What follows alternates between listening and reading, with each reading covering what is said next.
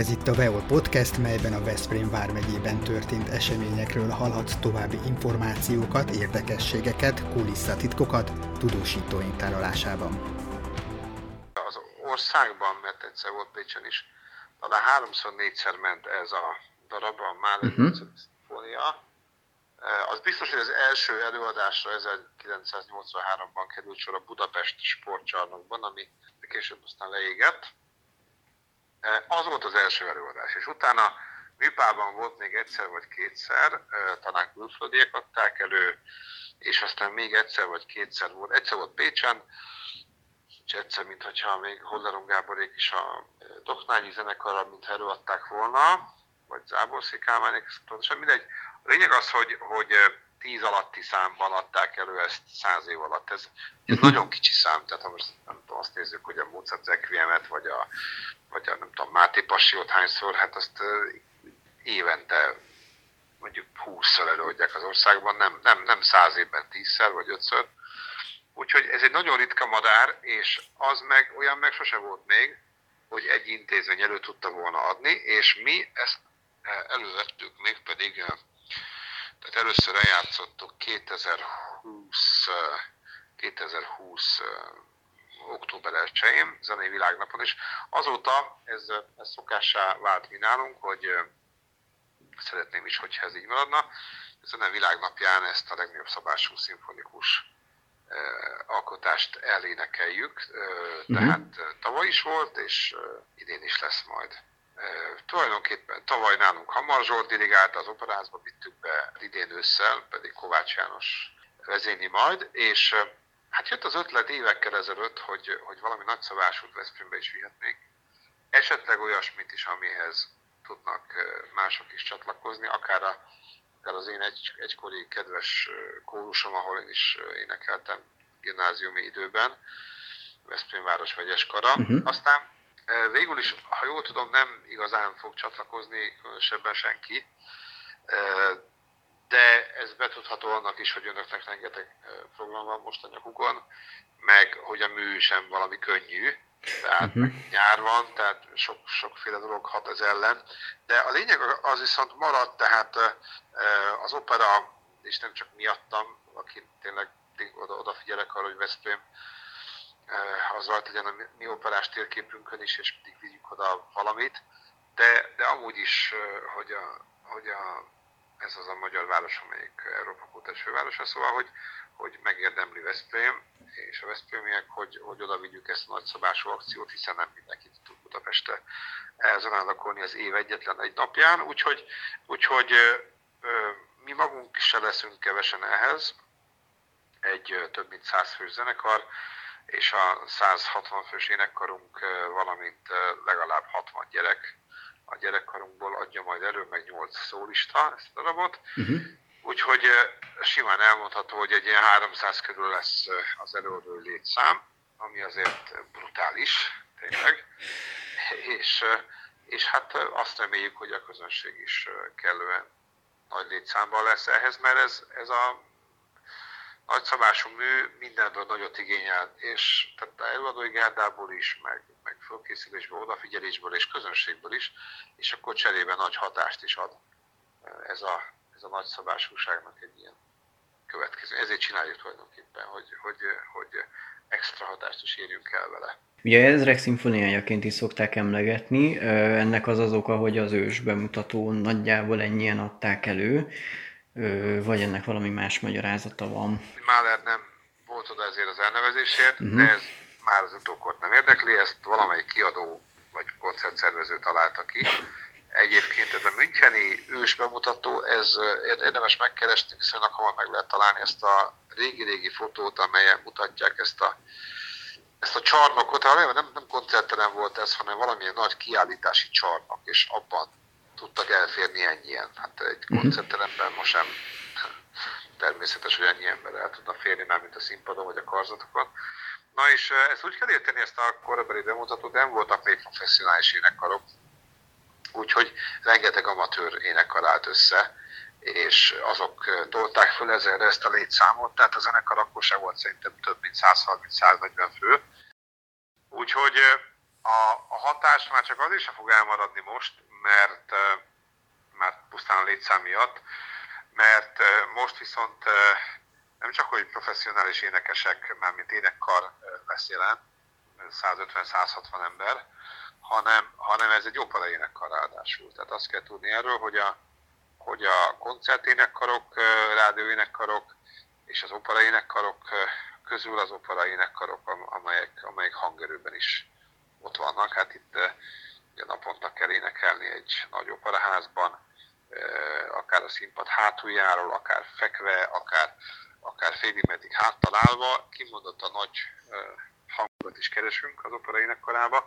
Tehát, hogyha ez a 150 ember, 160 ember megszólal, akkor azért az mondjuk háromszor ennyi amatőrt is kitesz.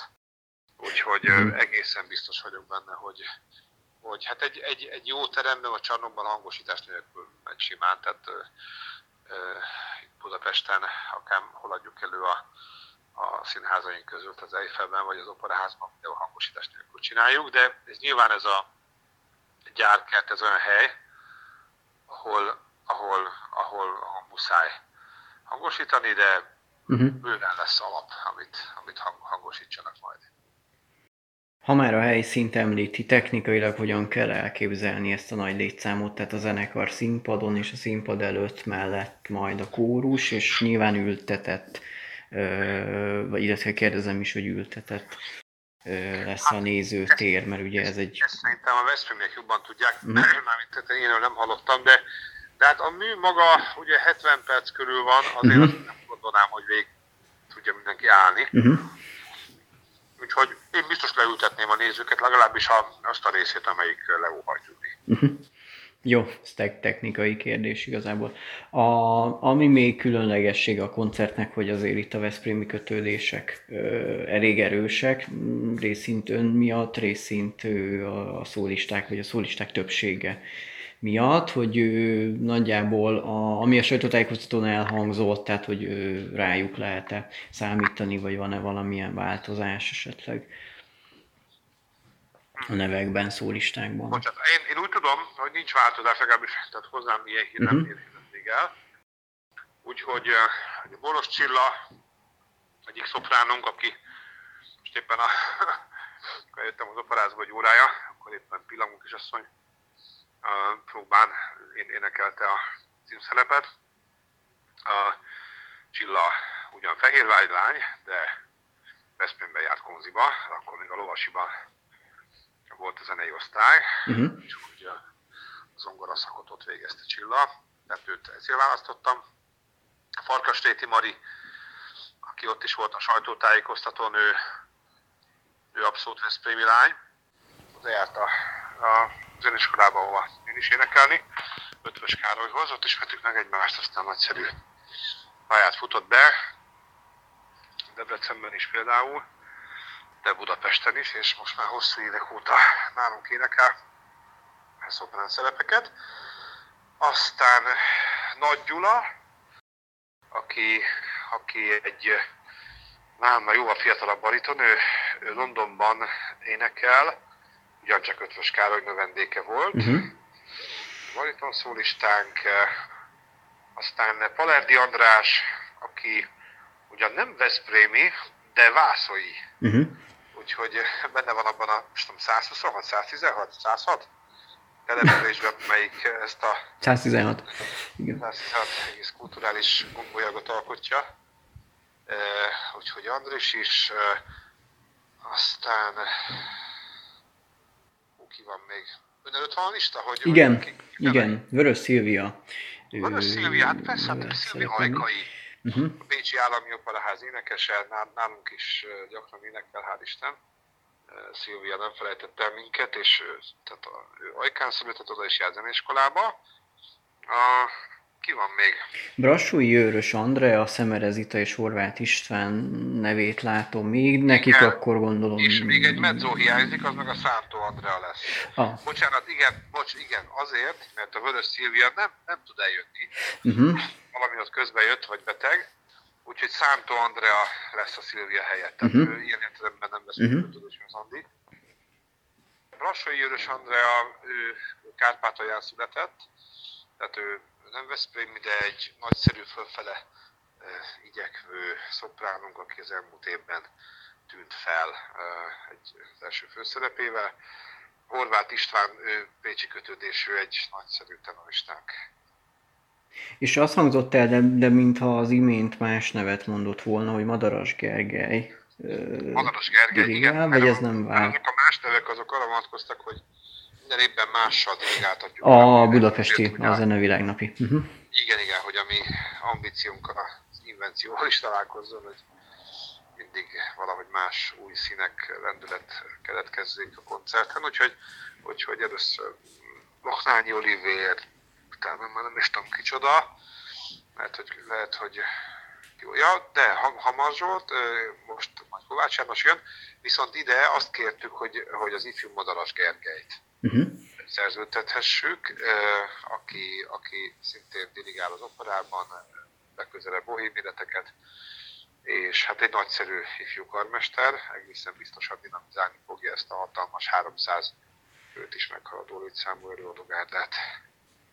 Ugye itt nagyon sok felől jönnek, a, főleg a szólisták esetében igaz, hogy közös próbákra, gyakorlásra jut-e idő, a hely, helyszínen mennyit tudnak esetleg próbálni, ismerkedni hát, a helyszínen.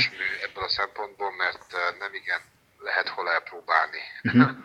Tudott helyszín kivételével. Jó, nekünk vannak ilyen nagy tereink, de az meg könnyebbség ebben a fölfogásban, amiben ezt játszuk, hogy mivel már több évben is előadtuk, és minden évben szándékolunk előadni ezután is, ezért feleleveníteni elég az énekarnak és a zenekarnak is uh-huh. tehát nem nulláról kezdik, nem, nem tudom, milyen hatalmas munkával kell az elejéről megtanulniuk a darabot.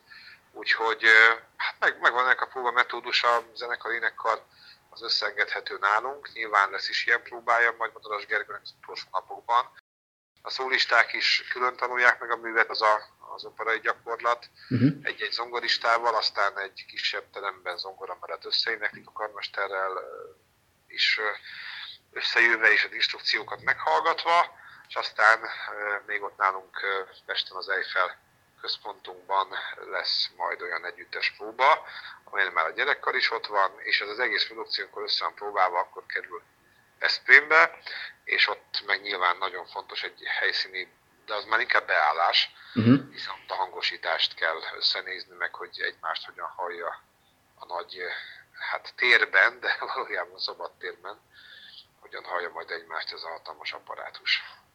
Még technikai kérdéseim lennének egyrészt, a, kell-e regisztrálni belépődíjas vagy ingyenes a, a hangverseny? Vagy lehet, Én úgy tudom, hogy ingyenes a hangverseny, uh-huh. azt, azt nem tudom, hogy a regisztrációhoz kötik át, uh-huh. szóval ezt, Jó, akkor ezt, ezt, ezt, ezt csak a ezt tudják, tehát a Jó. Jó. Igen. Jó. A másik pedig, hogy ő szabadtéri esemény nyári időszakban mindig fölmerül az időjárás közben szól egyéb, hogy esőnap, esőhelyszín esetleg van-e, terveznek Eső helyszínről nem tudok, uh-huh. úgy mhm. tudom, hogy eső nap van, tehát 7-e vagy 9-e. Uh-huh. Mhm.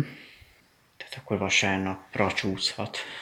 A, igen, igen, igen, igen, igen. Én, én, én, én, én így emlékszem a szerződésben foglaltakra, igen.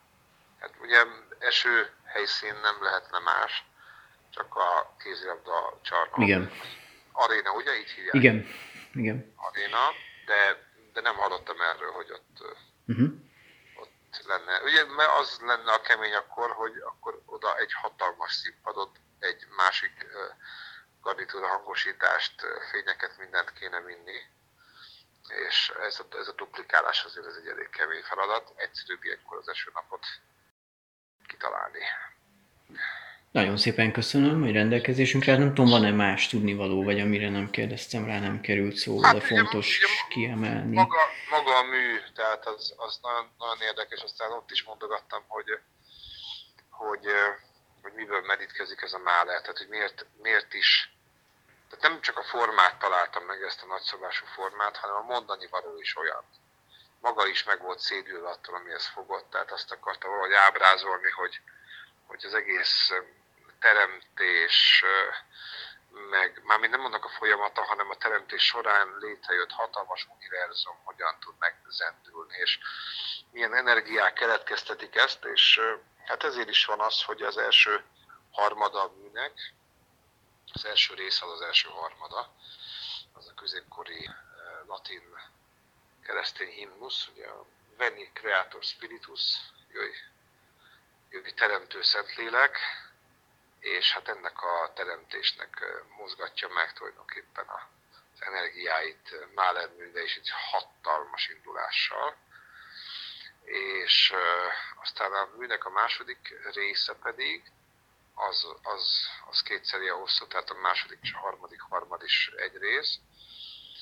Ez a második rész pedig Goethe Faustjának a zárójelenete. Tehát a úgy, úgy is szoktuk Goethe Faustjával az európai kultúrát egy kicsit egynek tekinteni, vagy legalábbis, mint ami szimbolizálhatja ezt az egész európai kultúrhistóriát, és hát ennek a, ennek a Faustnak a záróképe, amit Mahler megragad, ráadásul az első világháború előestéig gyakorlatilag.